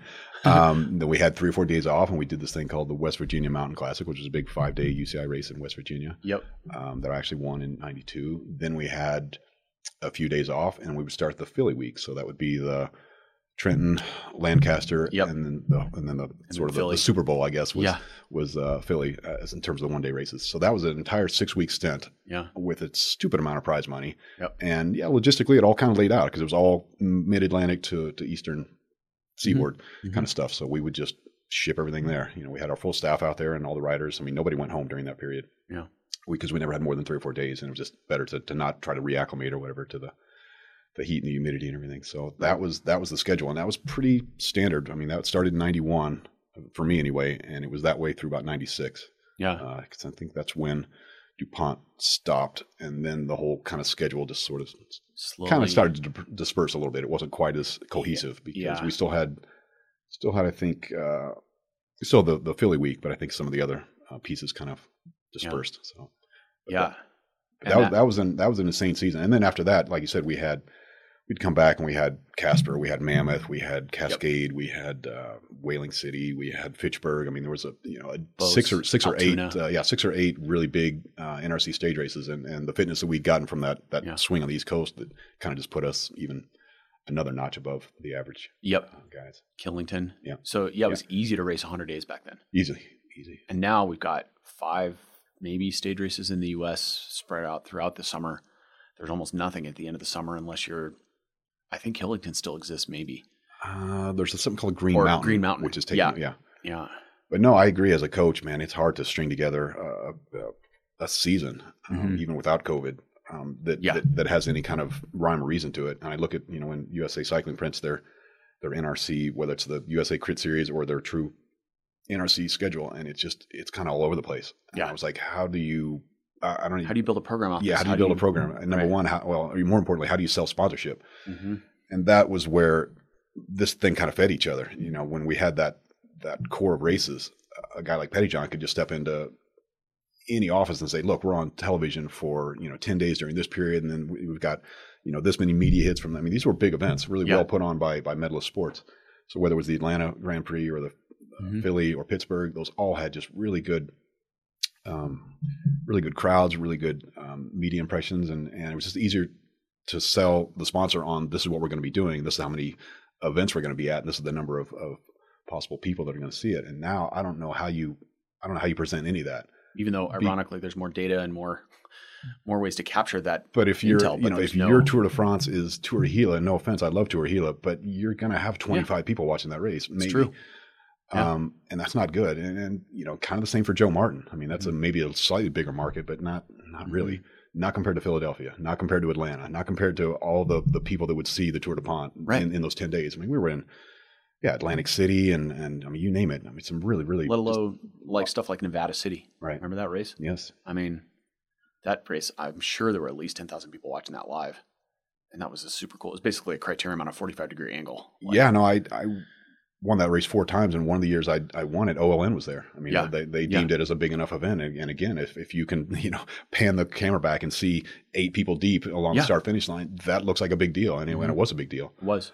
So yeah, we had no problem putting. It was more, you know, for us, it was a matter of like, can we get enough guys to all these races? You know, because we, like I said, we had ten to, to well, we had 12, 13 riders, and we were generally splitting them between criterium and stage races. And Mm-hmm. uh, I can tell you, at the end of the year, everyone was pretty gassed because we were just trying to cover. You know, we wanted to go to any big money races, and we also wanted to go anywhere that that Coors Light deemed um, an event worthy of, of their sponsorship and, Right. and and their support. So we Yeah. always, always kind of, you know, Yeah. there were times where we needed body doubles. So- yeah, a few more riders. and I just don't see that as being the case right now. I just, It's not even I mean, close. I don't know how you try to put together a calendar with eight or ten riders and say, okay, we're going to be able to to keep you, you guys busy and going to Mhm. races again, even without COVID. I, I just don't know. It's just it's pretty haphazard the schedule. It is. It seems like that's why so many teams are just criterium focused now. We've got Speed Week, and you can base it off a few other key crits around the country that are still surviving. But and even things like Super Week have become, you know, Tour of America's Dairyland, which is sort of a a distilled version of what Super Week was. All the events are shorter, and I don't know how the spectators are and stuff like that. I haven't done any of those races, but Super Week used to be a big deal as well. you Right, know? right. And I mean, I've done all these events. I've done not all of them. I've done I did a lot a similar program to what you've done. You know, I did Atlanta Grand Prix and Mhm. Lancaster and Trenton. Man, Lancaster was just I'm sure that race was really good for you. For me, that was like the anti Colby that race. Actually, none of those races were that good for me, but it was hard to not feel like you were part of. I mean, I did Philly 17 times. Uh, Wow. I may have missed one race. I mean, I was seven, pro for 17 years. I mean, Yeah. one year that I was just wasn't had the form, didn't have the form or something. But Yeah, um, but I was always, you know, you could take your maximum number of guys, and there was not a limit. Uh, if there was, it, it would never because they were trying to fill the field. Yeah, Exactly. Right. Exactly. Yeah. So, and even the Euros, you know, guys like Chippo, Cipollini would look over and say, "This would be a World Cup in Europe." I mean, like just Mm-hmm. the, the the half a million people there, and the way the course was laid out, and going up Manayunk, I was just like, "Oh my!" Yeah. You know, if we could figure out a way to do six or eight of those throughout the season, then we Well- we would have a real sport. And for a while, we kind of did. We had San Francisco Grand Prix, which was amazing. That I was mean, they shut down the city and we just raced all over the frickin' city. Peloton of 140 dudes. Yeah. You're going 60 miles an hour down the hills because it's San Francisco. Right. You're going four miles an hour up the hills if you're me. You know, probably eight if you're you, which is amazing because those hills are like basically vertical. yeah. We had uh, Atlanta Grand Prix. We also had Seattle Grand Prix, Yeah. which Clark I think won one year. Like that race was also cr- same thing. They shut down the freaking city Same the thing day. with uh, Pittsburgh. We went up this Yeah, thing called in It Pittsburgh. was like one mile straight up. Yep. it's Mount Washington Street, I think. It had had the name Washington, but Mhm. yeah, definitely a spectacle where you're going over the bridge twice and kind of doing a inner city loop and then going up this uh, this big climb. And events now, I think in cities like that, it's just too impractical to shut down a, an entire real city for that. I don't know how they pull it off even then, to be honest, because the city just stops. Like traffic, they have to have a million policemen and marshals and volunteers to not have a bunch of cars drive out in front of the peloton somehow when they're doing laps like that. So No, I mean it's part of it is sponsorship, but I think in some of those cases it was having like the the local mayor was really into it, or even the governor. Yeah. And in the case of like uh, Tour of Missouri, uh, or that West Virginia race that I mentioned, that was very much um, had some political yes, component to it, and so when they get behind it, it's just a matter of picking up the phone and make and, it happen. and things get get done. yeah, But, uh, Agreed. Agreed. But for some reason, those phones are not being picked up anymore. And I don't know who greases the wheels behind all that stuff, or if it's just a function of different times, different culture, different, too many people, too many cars, perhaps. But there was also a Houston race that we did a couple times. yes, yes. Yeah. I mean, one in almost every city. And same concept in Colorado. Likewise, we used to have a small stage race in most of the ski towns during the summer. There was an Aspen stage race, Crested Butte stage race, Telluride stage race, Copper Mountain. Like, so now we've got these criteriums and business parks on the front range. And I'm really not honestly trying to bash any race promoters here. Hmm. Like, race promotion is the hardest job I know of and probably the most thankless job. Absolutely, the most And- thankless. Super hard to make a living, I'm sure, in most, in 99% of all cases. But I mean, we used to have, who didn't want to go to Telluride in the summer and race your bike, you know? And this is good for ski areas too. It's not like they had a lot going on back then. Mountain biking didn't exist really. Now, of course, you've got the winter park terrain, you know, hawker bike launcher pad, you know, ride your bike to the moon and back upside down kind of thing, which I don't really do or know that much about. But so it's a whole different business model. But the point being is we used to have some cool stuff to do. I guess well, that's what I, I guess the million dollar question is: Are we ever going to get back to that place? saying. And I hope I'm wrong Yeah. with my answer, but I don't think so. Yeah. And I don't know exactly what year it happened. It's probably been 20, 25 years. I'm sure you remember this as well, because I actually thought it was a joke when I when I heard about it. The story came out on the news, and I don't remember if it was a male or female, but they sued McDonald's because they got a cup of hot coffee and it spilled on their lap, Yes. and they successfully won that lawsuit. Right. And I mean, it was it basically turned this person into a millionaire overnight Mm-hmm. and you know it was a total Johnnie Cochran kind of operation, I, I guess. But in that moment, I think everything changed, at least in the United States. Meaning, everyone now looked around, going, "Holy crap! If I screw up, I can hold somebody else liable. Yes. It's not my fault. Right. If I do a stupid move, I can I probably find someone to blame. I can probably Yeah. blame it on the manufacturer of this wheel, or the the person that made this curb, or Yes. the person that, that put that bottle can in the in the gut, or whatever. I can always point the finger and Mhm. find it to be somebody else's fault. And so insurance costs just went through. and I don't know again if that was 20 or 25 years ago. Time Mhm. flies when you get to be our Mhm. age, but that changed everything. Mm. And if you talk to any race promoter, whether it's Barry Lee or Jim Birrell, doesn't matter how big or small, that is probably their number one concern is liability. Hmm. Some guy out there hitting a grate or a manhole or dodging somebody and hitting a curb, Yep. he's going to come after them most likely. Yeah. I mean, yeah. I wouldn't and you wouldn't, but I'm talking about the, the masses, right. uh, the people that are newer to the sport. Right. Everybody just thinks that it's somebody else's fault. Interesting. And if you think about the dynamics of an open road race compared to, say, an NFL football field, Right. You know, how long does it take to certify an NFL football field? You come right. in, you measure the the goalpost, you make sure there's a net so the no, ball doesn't fly into the stadium. Mm-hmm. Probably takes a couple hours. Versus a 120 mile road race. It's impossible. I mean, there's so many driveways and entrances and crap on the ground and, and, seams yeah. between the gutter and the, the mm-hmm. I mean, that's, that's, that's a landmine, mm-hmm. you know? I mean, it's like trying to have an orchestra on a floating device going through whitewater rafts. I mean, it's, it's just, it's a, it's gonna happen. There's gonna be something go wrong because you just can't control. it's that. the nature of the sport. It's, it's, part of what makes the sport beautiful, actually. Right. But if you think about it, it's one of the only sports where we're using uh, somebody else's venue. You know, you watch a mountaintop at, at Alpe d'Huez. That was a road that was designed to take people to a ski area. Correct. You know, Worlds last year, Alaphilippe comes in and finishes on a racetrack for yeah. cars. Yeah. I mean, we don't have any 100 mile open road races that are designed for cycling. We have velodromes. and it reminds, I yeah. actually saw a video yeah. recently, total, total vintage video of a 1982 Coors Classic stage. Started at the Capitol in Cheyenne and finished at the Capitol in Denver. They literally wow. Rode, they rode on I 25. Yeah. And it was an extremely critical day because it was crosswinds, as you can imagine, yeah, yeah, in, yeah. August and the East Germans put the smack down, and Dale Stetina was the beneficiary of that, and he ended up winning that year because the Colombians couldn't ride in the crosswind the way uh-huh. the way the East Germans and Dale was just in the sweet spot, nice. doing what you and I would do, right? Um, and when you think about that, I mean, yeah, that was a long time ago. It was forty years ago. There probably was no frontage road then. No, there was no straight road. highway. I mean, in the, yeah. in the footage I saw, it's literally one police escort and then the caravan, and there's trucks and cars whizzing by. I mean, it's kind of a rolling closure, uh-huh. Uh-huh. loosely, um, the loose version of that. Yeah. But can you imagine trying to go from 100 guys racing Cheyenne. bikes from Cheyenne Capital down I 25 with or without the frontage road and finishing in downtown Denver? Right. There's not enough police on the planet. The There's not enough cooperation. There's not, I mean, it just wouldn't happen. Right.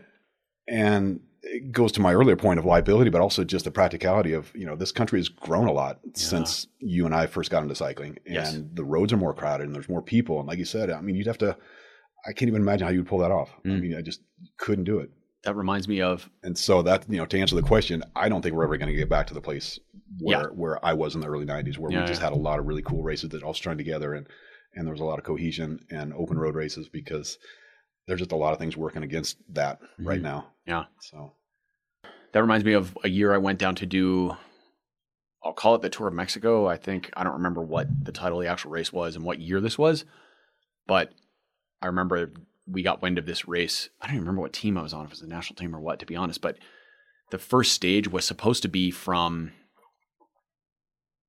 Phoenix to like Nogales. Okay. And we got there, and the race plan said they were literally just going to take the highway. Yeah. Like they were trying to do this. Only this had to be, you know, somewhere in the low mid 2000s.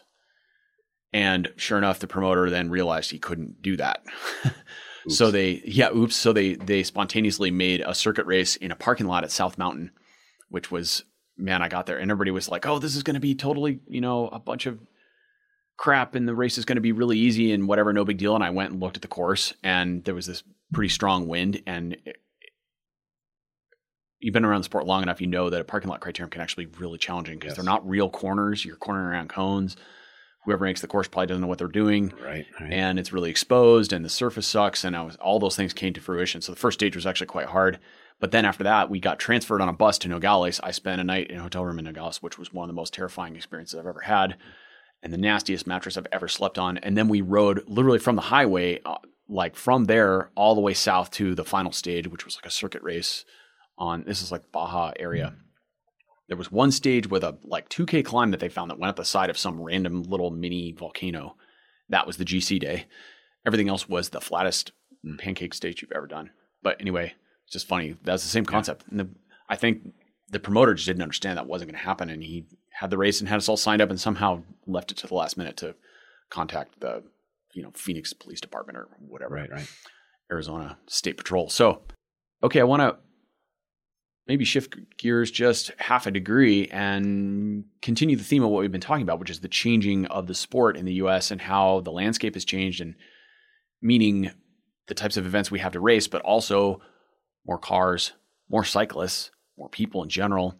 And I think you synopsized it perfectly a few minutes ago when you said that basically what we're doing, this is the only sport in the world where we are really using an infrastructure that's not designed for our sport. We don't have a playing field for our sport. The playing field for our sport would technically be a mountain bike trail that was purpose built, or a velodrome, or a velodrome, or occasionally we do have training criterium courses that are made. There's one, um, there are a couple near velodromes around the U.S. that have been made. There's one in T Town that's there, and people do training crits on that course all the time. So we have a handful of those.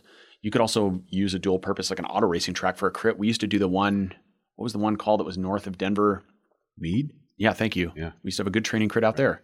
I rode out there a bunch of times and smashed and, myself. And, and cyclocross would probably fit in that category too. That's a, a, a course made specifically yeah. for that event. Yeah, unless you're in Austin and you run over the roots of an endangered tree and then you run into all kinds of problems. But yes, yes. so road racing is this. It's this exact scenario where we're using a, an infrastructure that was designed for vehicular travel, not for cycling. And there are two problems with that. And this is really part of what inspired the last podcast I did, where I titled it controversially, Group Rides Are Dead and here's why. And I will acknowledge that I threw out a lot of negatives on group rides there, and there are quite a few positives. And I didn't quite see the other side of that coin in time for that podcast, which shame on me because shame on you. My whole MO is to I really try to not look at things as good or bad. I try not to demonize or glorify anything. I like to point out sides of things and let people make their own decision. Everything's a spectrum. You know, you can be really, really flexible, but you can be too flexible. You can be really, really strong. You can be too strong. Most of us benefit from being somewhere in the middle of that spectrum to a degree and figuring out where you are, as an example. So, when I kind of bashed group rides, I did so because I think my perspective was an emotional one where I was trying to illustrate to people that I think a lot of people just get on their bikes and do what they've been doing for 10, 20, 30 years. And they think things are the same. And they're not either they're too stupid to recognize that things have changed drastically. But most people aren't too stupid to do that. They're just turning a blind eye towards that fact because they so desperately are attached to their group ride experience. And again, to use our local ride, the bus stop ride, as an example, this is the one to refresh my audience's memory is it leaves on a highway that goes north of town at 5 p.m and it's just an absolute recipe for disaster. If I was a coach now and I was going to write a prescription for the worst group ride recipe possible, it would literally be the bus stop ride. And I know not everyone lives in Boulder and most people don't care, but the point being is there are many places in the US and arguably in other parts of the world where the same formula still is happening. And there are these old old school diehard cyclists who are trapped in 1984 who just won't let it go and they keep doing these same rides. And I'm being pretty harsh here, but I'm also doing that and fully aware of the fact that I'm sitting here with one of those riders who's been around in the sport as long as I have, much longer than I have, and you've got a wealth of experience in the sport on various different levels, and you got paid to ride your bike for many, many years, and you've attended all these rides, and you grew up doing these rides. So I'd like to talk about your thoughts on this and also unpack some of the positives that are that go into group rides. I mean, obviously there are things you can gain from doing a group ride. There are positive benefits to riding in a group. Yeah, and I mean as a coach, I I struggle with that as well. Um, prescribing somebody to do a group ride because I I I do appreciate the physiological benefits to it. And you know if you're going out and doing sweet spot training you know 3 days a week or you know threshold work or whatever your legs can get a little stagnant you know and that oscillation and that constant speed changing that you experience in a group i think is really pretty valuable especially you know gearing up for a race where you're going to be doing a lot of those same types of things it's just a different energy system completely yep um, and for me going back to my my days as a professional sometimes i just didn't have the bandwidth to spend five or six hours in the saddle with two or three other guys or by myself. But man, the time just flies and the miles fly when you're getting sucked along by 25 or 30 guys. So, mm-hmm. um, you know, and, and, there's also a speed component to that. I mean, you ca- catch a tailwind and all of a sudden you're going, you know, 38 miles an hour. And it's like, oh, this is good speed work, you know? Right. So I do see a benefit. And, and as a coach, I do, I do still um, occasionally prescribe group rides if a person is maybe not able to do races for a, a, an extended period of time.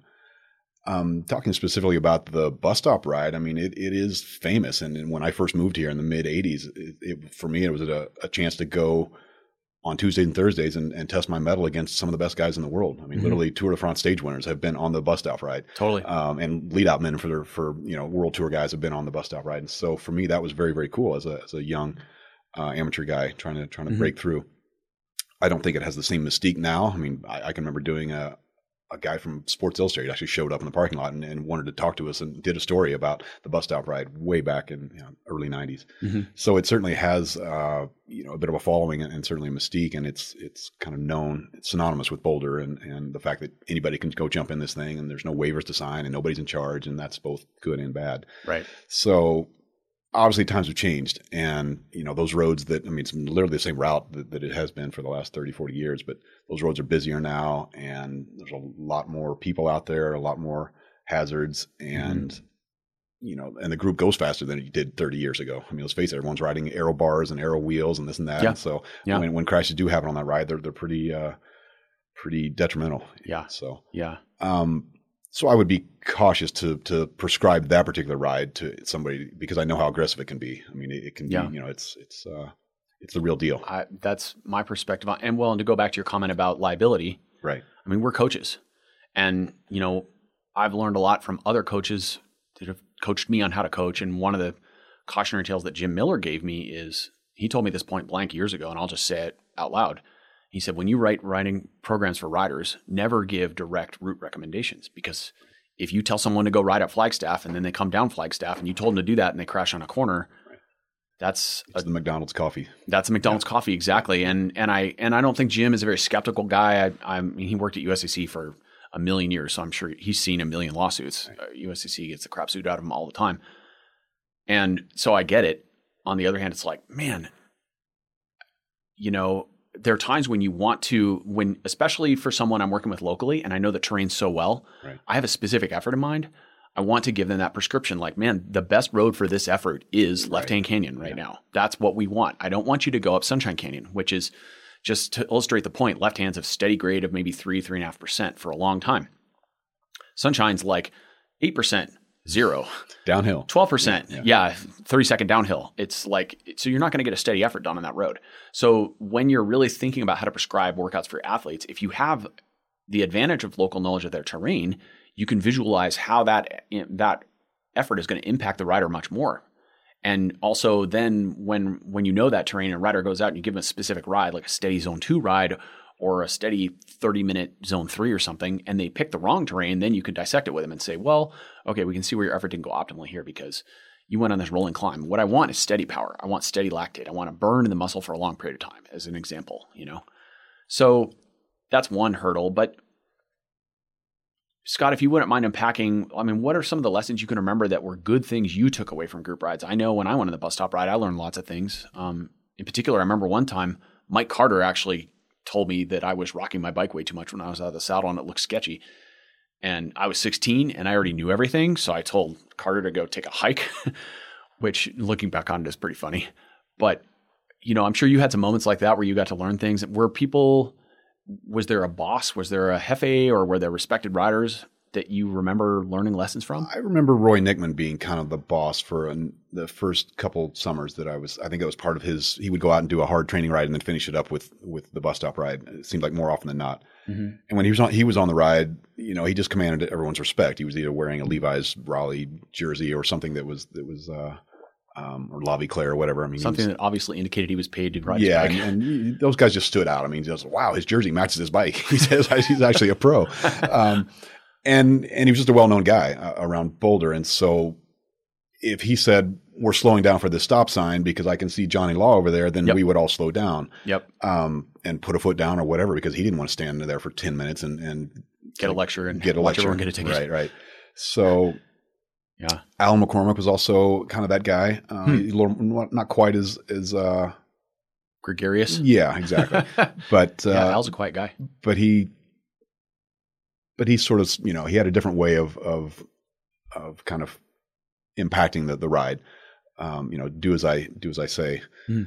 uh, or do as I do, do not as, I, I say. Yeah. yeah. Um, but Lead both, you know, yeah, those guys um, definitely come to mind as just again, if you didn't know any better, and, and, I was a teenager at the point, 18, 19 years old, I mean, I just looked up to these guys and it's like, okay, I'm just going to do what they're doing. So if they're going to, mm-hmm. if they're going to roll through in this group of six, I'm going to roll through. If they're, uh, you know, if they're stopping at the stop sign, I'm going to stop at the stop sign. Mm-hmm. So there was just a respect, I think, and, and everyone just kind of looked up to them and, and, you know, and they could, those, those were the guys that could raise their hand and say, hey, I'm going to change the route and we're going to go this way, which didn't happen very often, but, uh, But if they did, everyone Yeah. would go along with it. And they were also the guys that if somebody did really something stupid, like let's say they jumped all the way across the double yellow to attack because they didn't want anyone on their wheel, I mean, they would get berated. Mhm. Um, Mm-hmm. you know, whether whether it was a soft spoken pro or uh, or a guy that was maybe a little more outspoken, they would get uh, they would get you know scolded and sent to the back, and and you didn't see that guy do that for a number of weeks after that. So, Right.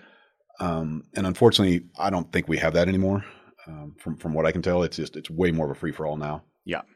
And so, I mean, the the few times that I have been, you know, there's I did that ride quite a few times back in the day, and I can remember getting pulled over by by Johnny the Law, usually in, in Hygiene. The first thing he'd say was, "Who's in charge here?"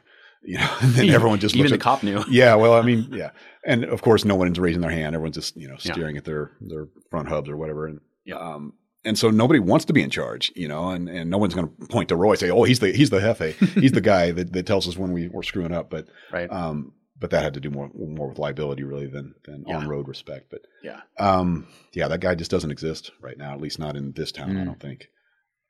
Because, you know, part of it is those guys don't want to risk, you know, if you're a world tour guy, if you're Alex Howes, you're training for the Giro or something, you don't want to get taken out by some CU kid, you know, who's just overzealous to be, you know, riding next to an EF guy. Totally. Um, and I think maybe that component just wasn't in play, you know, back when, um, back in the day. I mean, obviously pros were, were well paid back then, but I think, Yeah. you know, there's just more at risk now. There's more risk, but also I think we're more we're more safety conscious. I mean, people didn't used to race with helmets either. Now it's like, True. I didn't, yeah, I, I used to do the bus driver ride without a helmet. yeah, Yeah, I of course. why. I just we all did. Yeah, It's just what you did. Right. You didn't know any different, right? We used to let our kids run around in our neighborhoods. Now, I used to eat now dirt. you put them on a I used leash. to drink out of a garden hose. Right.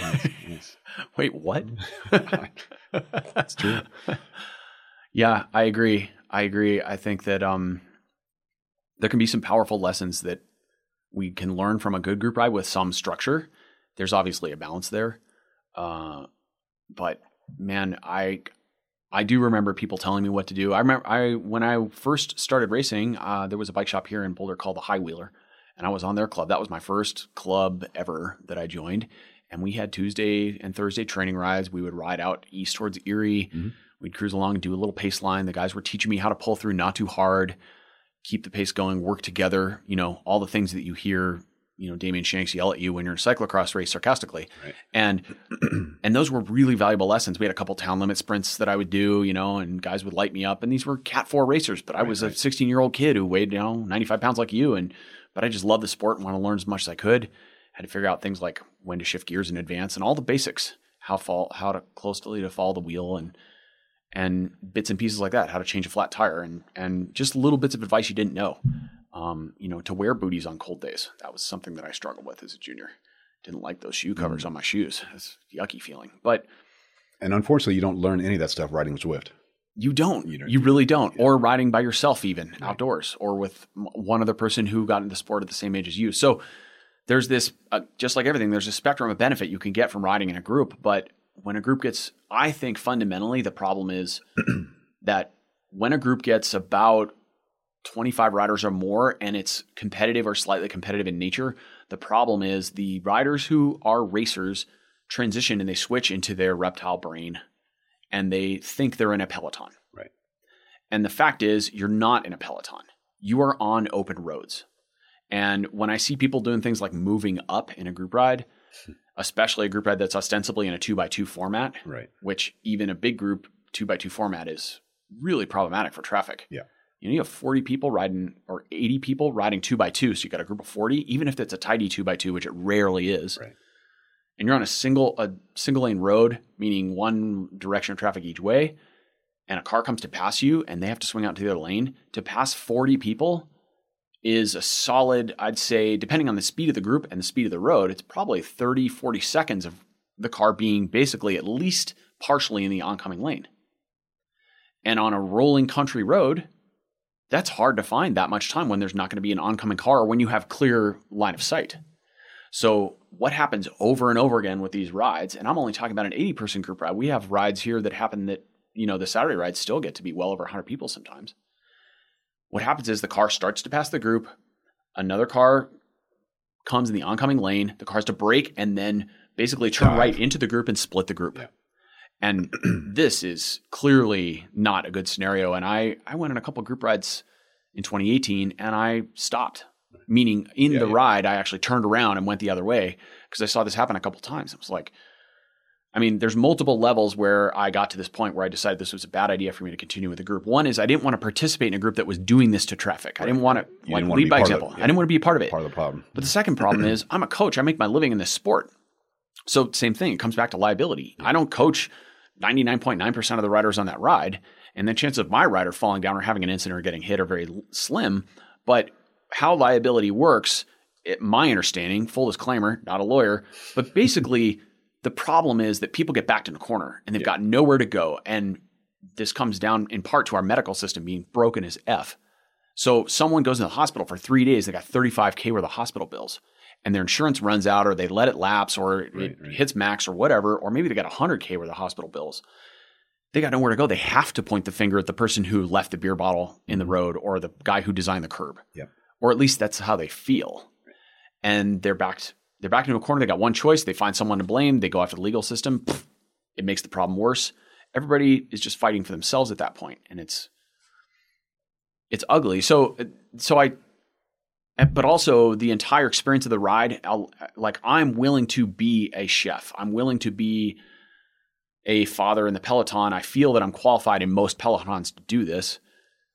And but i wasn't able to actualize it in that case. Right. in spite of the fact that before the ride mm-hmm. left we talked to the riders and we kind of discussed how organized it was going to be and how we wanted to ride two by two. And there may be times where we call out single file. But here we are and there's riders. It's just to use a outdated term. It's freaking cowboys and indians man. There's people everywhere.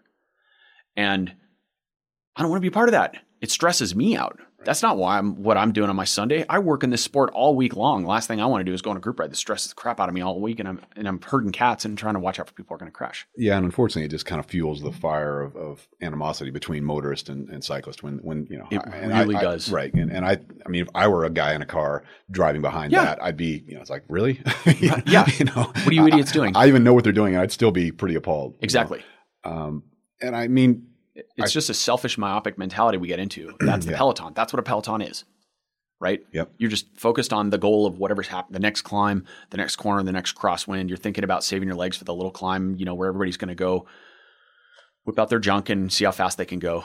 And and you know and you're not looking in the rearview mirror to see when their car's coming. I mean, I, I think there's a solution, but I it's a complicated one, and it and it would be combining a number of the components that we've talked about, you know, in the last hour or so. And that's, you know, group rides need to be smaller. They need to have somebody in charge, but they also need to be in some sort of a closed environment. You know, we Ideally. we need to have Yeah. a training facility, whether it's a two mile loop or a three mile loop or something, and yeah uh, and that just requires you know a much bigger yeah an infrastructure that, that we don't have that almost no city has i mean there I are know. a few like you said t-town i know has one i've actually been on that right um, and i'm sure that gets mind-numbingly boring after a couple of summers but this is your sport man. if you're a coach and you've got you know 10 or 12 disciples 20 people whatever that's a great venue or something similar to that where you you're not looking over your shoulder Yeah. um, getting buzzed by cars you're not you know you don't have roadkill to deal with you don't have johnny law to deal with it's just you can focus on Mhm. on again where's the wind coming from where do you need to be flanked off to here Mhm. um, let's practice a lead out I mean, there's a million things you could do if you Totally. have if you had that kind of facility yeah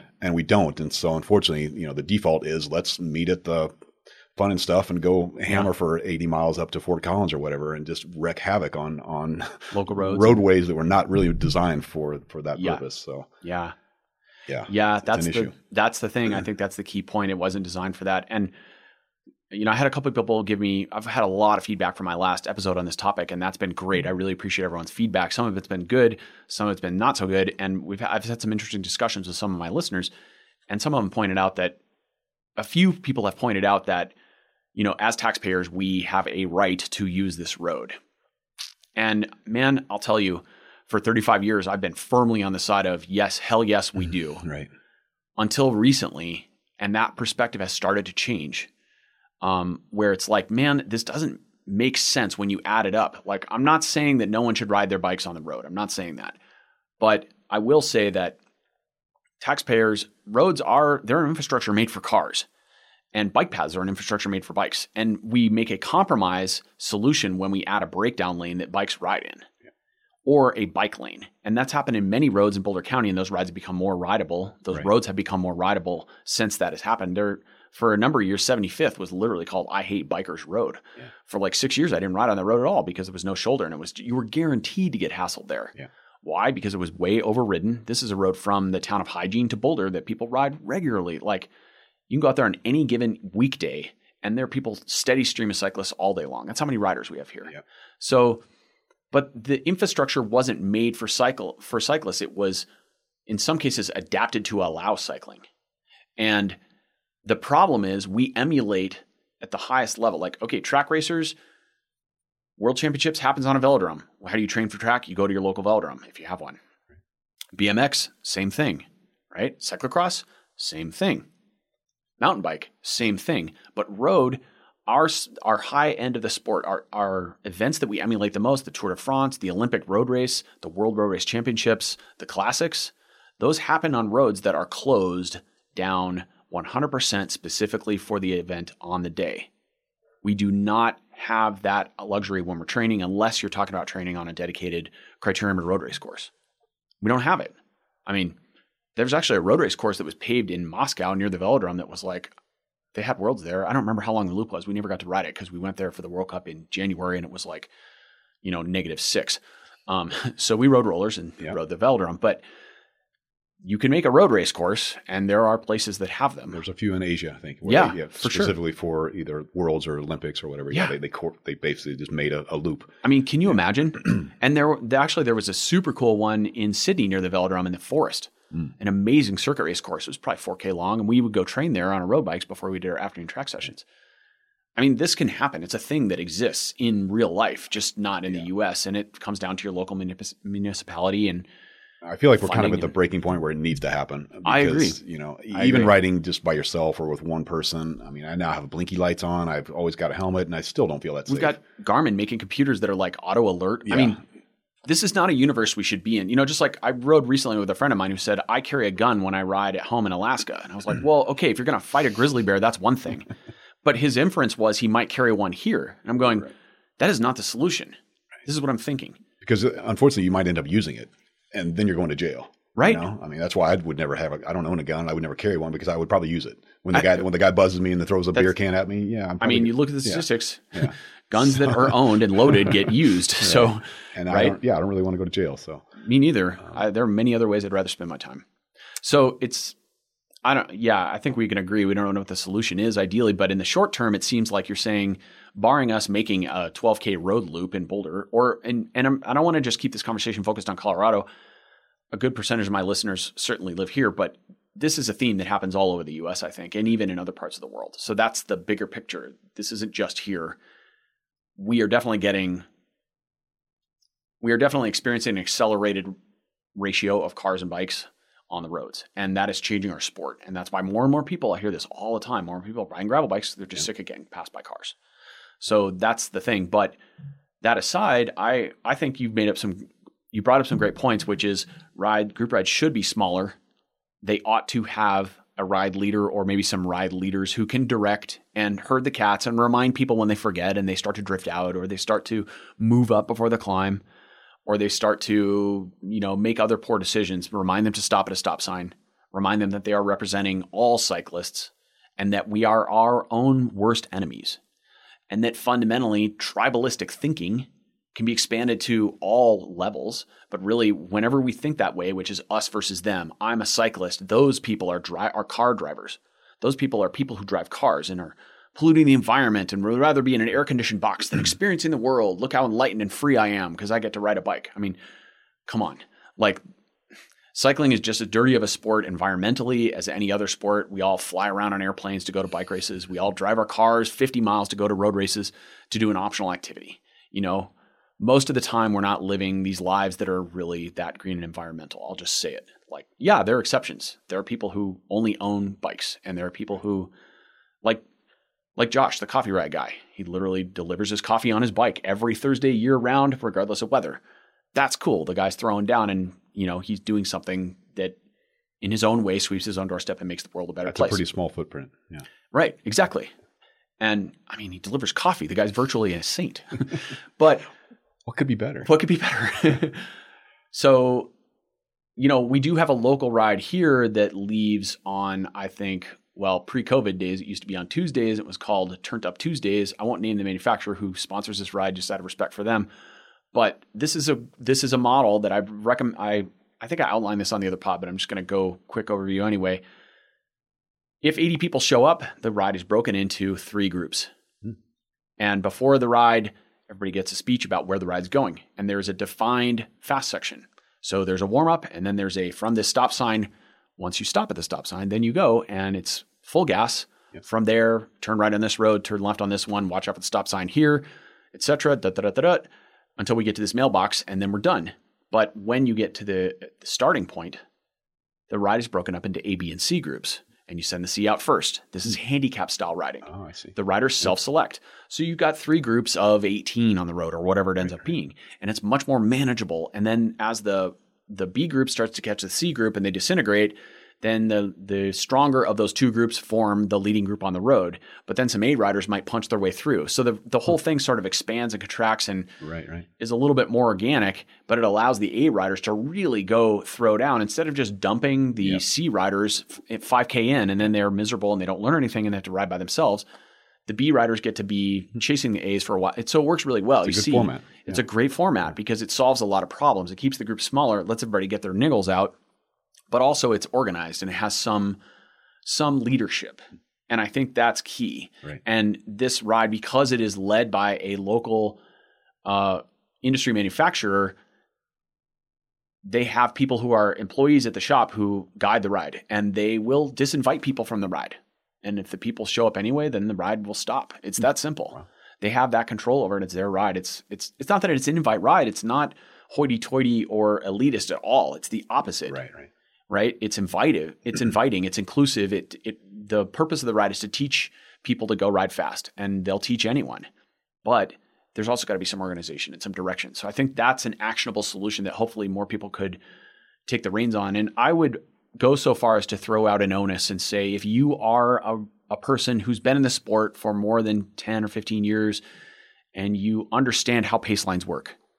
You understand the local roads around your area, your neighborhood, your locality, and you are attending group rides, be a boss. Don't don't be a dick.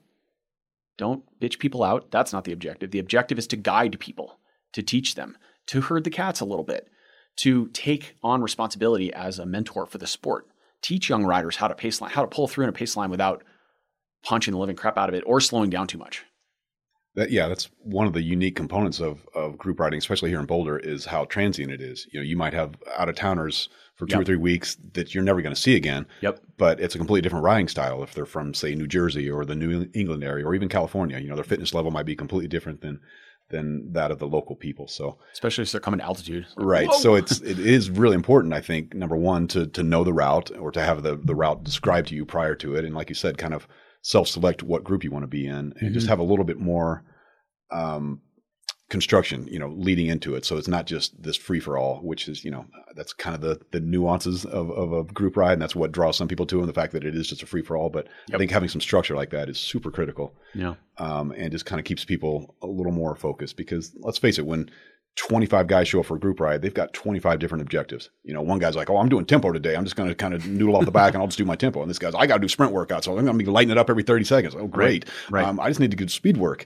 Uh, I just need saddle time. And so it's like, that's a lot of different. Uh, well, that's a good point. A lot, a lot of different agendas. And, you know, if you know what the recipe is for the day. If, if a ride leader says this is what we're doing, then it kind of makes your own objective secondary. It's like, hey, look, yes, you know, we're going to ride out as a group. We're going to go two by two at this section. We're going to punch it, but then we're going to cool down, warm That's up. That's an so. excellent point. I think that part of the friction caused in group rides is people going in with their own selfish agendas. Right.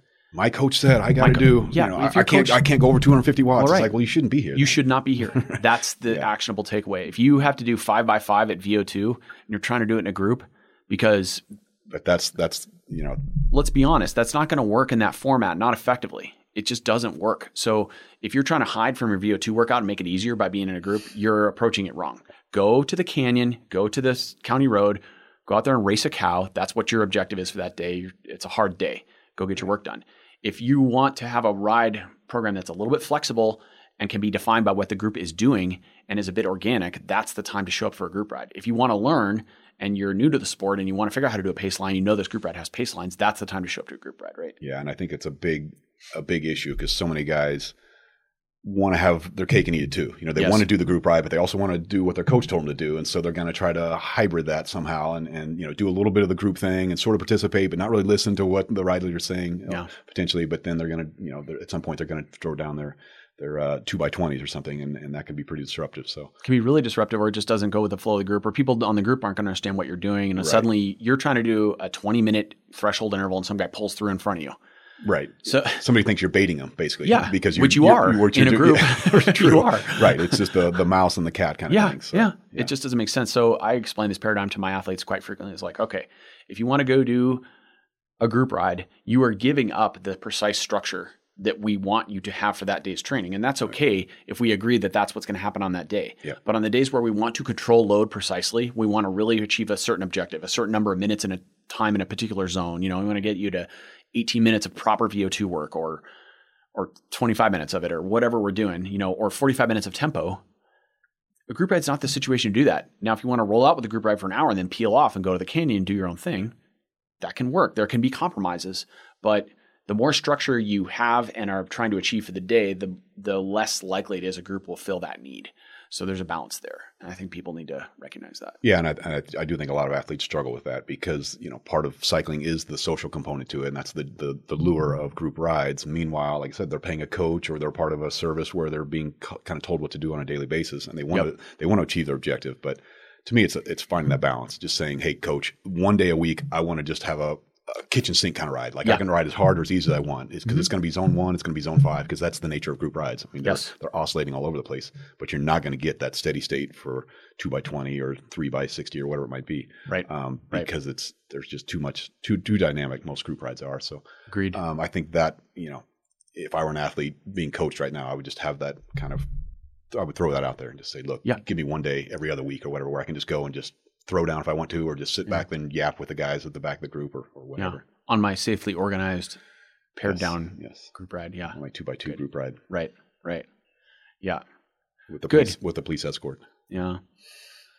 I agree. I think um, also I want to just rewind quickly to one comment you made earlier, which is you mentioned that when you started to figure out when you first got a power meter, you noticed a very basic relationship, which was you would do the same ride a couple weeks in a row and you would get the same power with a lower heart rate.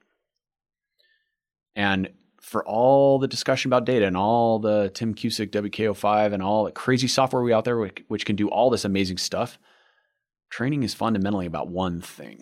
It's about making more watts per heartbeat. It's shifting that curve. It's that simple. Mhm. And if you're not in touch with how that curve, tracking that curve can be quite challenging, but in a way that's meaningful, I'll say. You gotta have a lot of data, you gotta have a lot of accurate data. But that said, that's the goal. That's really it. Yeah, and I was lucky that I was starting out from almost ground zero. I mean, it was very early seasons, so I was seeing, I was seeing um, adaptation almost right away. Like I said, I was seeing a, a change relationship between power and heart rate almost right away. Whereas in the middle of the season, it probably wouldn't have been quite so uh, dramatic. But this was like you know November, December, and I'd come off a long off season, so I was pretty out of shape. And so within ten days or two weeks or whatever, I was starting to see that relationship improve. Um, Yeah. So Yeah. intuitively, I was like, well, that's got to be good, right? Right. Doing, doing same watts and less heart rate. So either That's I'm, yeah, yeah, Yeah. Um, Yeah. But yeah, that was, uh, like I said, a turning point for me, and and having it kind of laid out and explained to me by somebody as as wise as Allen Lim was was uh, really Yeah. really instrumental in, in extending my career. I think um, into my early forties. Yeah. Yeah. Allen was my first official podcast guest. And uh, he coached me as well a couple years Right. in there, including the Olympic year, 04. So, yeah, smart dude. Wealth of knowledge, right? He really is. Yes. Yeah. Cool. And not afraid to share it. Ag- agreed. Awesome. Well, let's wrap up, Scott, by telling us a little bit about your coaching business. Um, tell us where people can find out about you, who you're coaching for, what's maybe you can just briefly describe your coaching philosophy. What do you, how do you tell people what to do, man? You know, that's a great question, and and certainly it comes up when I'm interviewing or being interviewed by a potential um, athlete, and it's actually really really simple. I feel that most North American athletes do not train hard enough on their hard days, and they do not ride easy enough on their easy days. And that might sound extremely elementary and basic, but it's one of the hardest things I do as a coach is to hold people back. this whole, you know, no pain, no gain kind of thing mm. gets ingrained in people and they don't want to go out on a, on a ride and get passed by somebody, you know, and again, yep. it's the, the cat and the mouse kind of thing. Even if they're, you know, so the idea of staying within a specific range you know, they always want to impress the coach by like, oh, check it out. I, I did 10 watts over. It's like, no, that's actually not what I wanted you to do. so, um, right. And they learn pretty quickly that, that I mean business. So I want them to literally ride zone one for an hour and a half and not get their heart rate or their, their watts over a certain yep. range on their easy day. And it's like, trust me, this seems really easy and kind of waste your time, but I'm going to crush you the next two or three days and you're going to want to be that fresh. Yeah. So take advantage of these rest days. And if I tell you to take one day completely off, you should probably take it. Yeah. You know, there's no, there's no extra credit here. Um, mm-hmm and so again, that's a it's a really hard thing for some people to cycle a break. You know, they're like, well, you said to do six intervals, so wouldn't eight be even better? Because I was feeling really good. It's like, right. no, no, no, you always want to leave that little bit in the tank, and yes. that's really really hard a message to re- to relay to somebody mm-hmm. because again, there's this mentality of if more is better, more is better. And it's like, yes. yeah, but there's tomorrow, and there's next week, and there's next month. And as somebody that did this professionally for almost two decades, I know how important it is to not leave it all on the road every single day. Mm-hmm because that's what you do on game day. You know, when you've got a number pinned on, then you can leave it all on the road. You can do that extra credit. You can do the extra watts because yes. in, in, theory, you should be five to 10% better on race day than, than anything you did Monday through Friday. Mm-hmm. Um, and that's a true thoroughbred, you know, somebody that, that shows up on game day. And we've all had the athletes that are the opposite of that. You know, they can crush it Monday through Friday and then they just don't seem to have it on, on game mm-hmm. day. And that's, those are, those are tough athletes to handle. But yeah, my philosophy is just, you know, really really take your your rest seriously and and and conversely take your your hard days uh, very serious yep. as well. So um, i work for velocious cycling adventures. We have kind of two components to the to the company. We have the coaching aspect and then also camps. We run about uh, prior to covid we do about six or eight camps uh, around the world Mallorca, spain west coast east coast midwest here in the us okay. Um, yeah yeah. Owned by Tim Cusick, who is the inventor, writer, creator of WKO four and 5 mm-hmm. uh, so he's a great, uh, a great mentor uh, and teacher to, to myself. You know, a lot of my philosophies and, and my style of coaching is comes from from the trenches and, and the time that I spent uh, doing this and, and being coached by some very very good uh, coaches like Dean Golich and, and Allen Lim. So a lot of it is firsthand knowledge that hey, if it worked for me, it's probably going to work for you. Mm-hmm. Uh, is sort of my philosophy. But um, but I certainly, you know, there's an analytical side to it as well. Um, yeah. With, with WKO5 and, and, and really pouring through the data and everything. So, yeah. Yeah. You know, I think being consistent is super important, especially as an older athlete. You know, if you're in your 40s, 50s, you know, being very consistent, not missing, you know, um, multiple days in a row. I mean, I get the best results, obviously, out of out of the students that I have that are that are that are good students. You know, the guys that don't miss workouts, uh, mm-hmm. guys or girls. And, um, that's key. That's key. Um, I, you know, we've all had that athlete that just will randomly do a workout and then miss three or four days and then randomly do a workout. Yeah. And then they're like, Hey, so I've got a race coming up this weekend. What do you think? And I was like, yeah, uh, I have no idea because you've not given me a lot of data and right. you're just kind of haphazardly, you know, I'm not really sure what you're, what you're paying me for, but right. Um, right. But that's, that's the 1%. I mean, 99% of people that hire me are serious enough that they, uh, they, they're actually more, better students than I probably was mm. as a as an athlete. So mm. um, I tended to just look at every block as a five to seven day period, and, and I was like, okay, it's snowing today, so I'm not going to do five hours in the mountains, but it's yeah. in two days the sun's going to be out, so I'll do you know. So I was pretty good at just kind of shuffling things around and saying, yeah, Allen, I hope this is okay, but uh, you know, I, I will get the long day, and it's just not going to be on Wednesday; it's going to be on Friday. Yeah, yeah. Um, and I most of my athletes are a little too scared, I think, to do that, or they just you know mm-hmm. they don't want to rock the boat. Uh, unfortunately, most of them live in, in places where weather's not really an issue. So okay.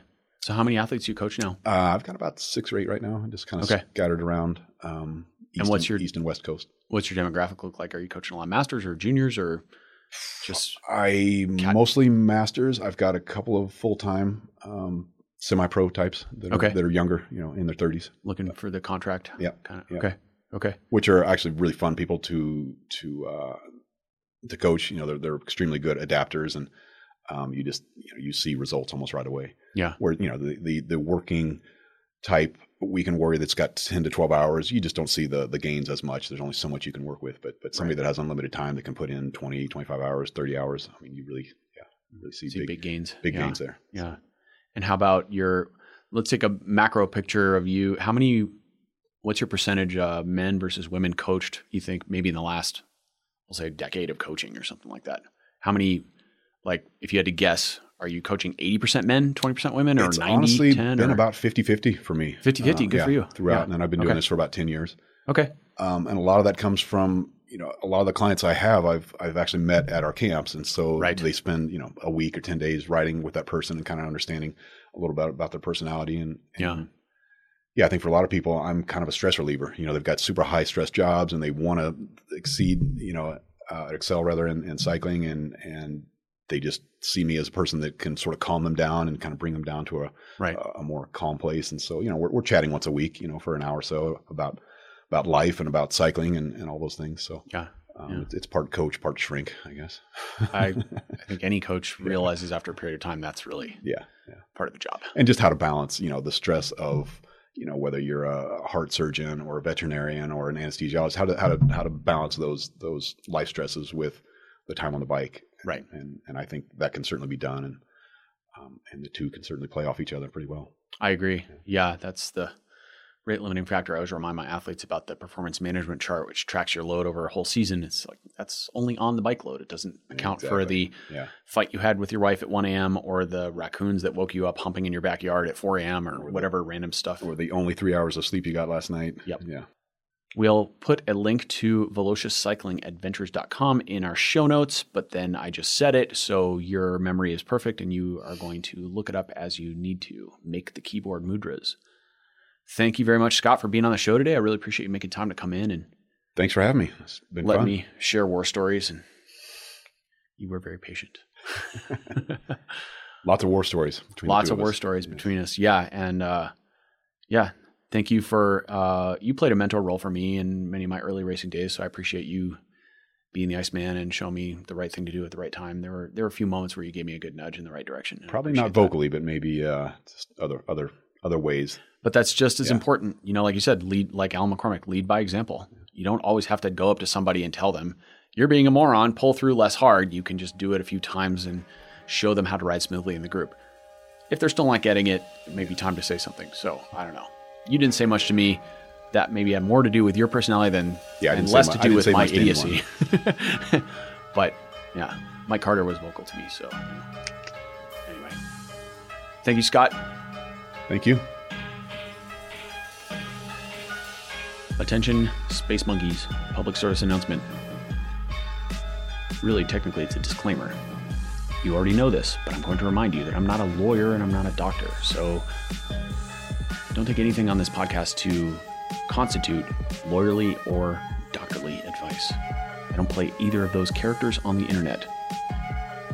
Also, we talk about lots of things, and that means we have opinions. My guests' opinions are not necessarily reflective of the opinions of anyone who is employed by or works at Fast Talk Labs. Also, if you want to reach out and talk to me about things, feedback on the podcast, good, bad, or otherwise, you may do so at the following email address info at cyclinginalignment.com. That's all spelled just like it sounds, which again is self evident. Gratitude.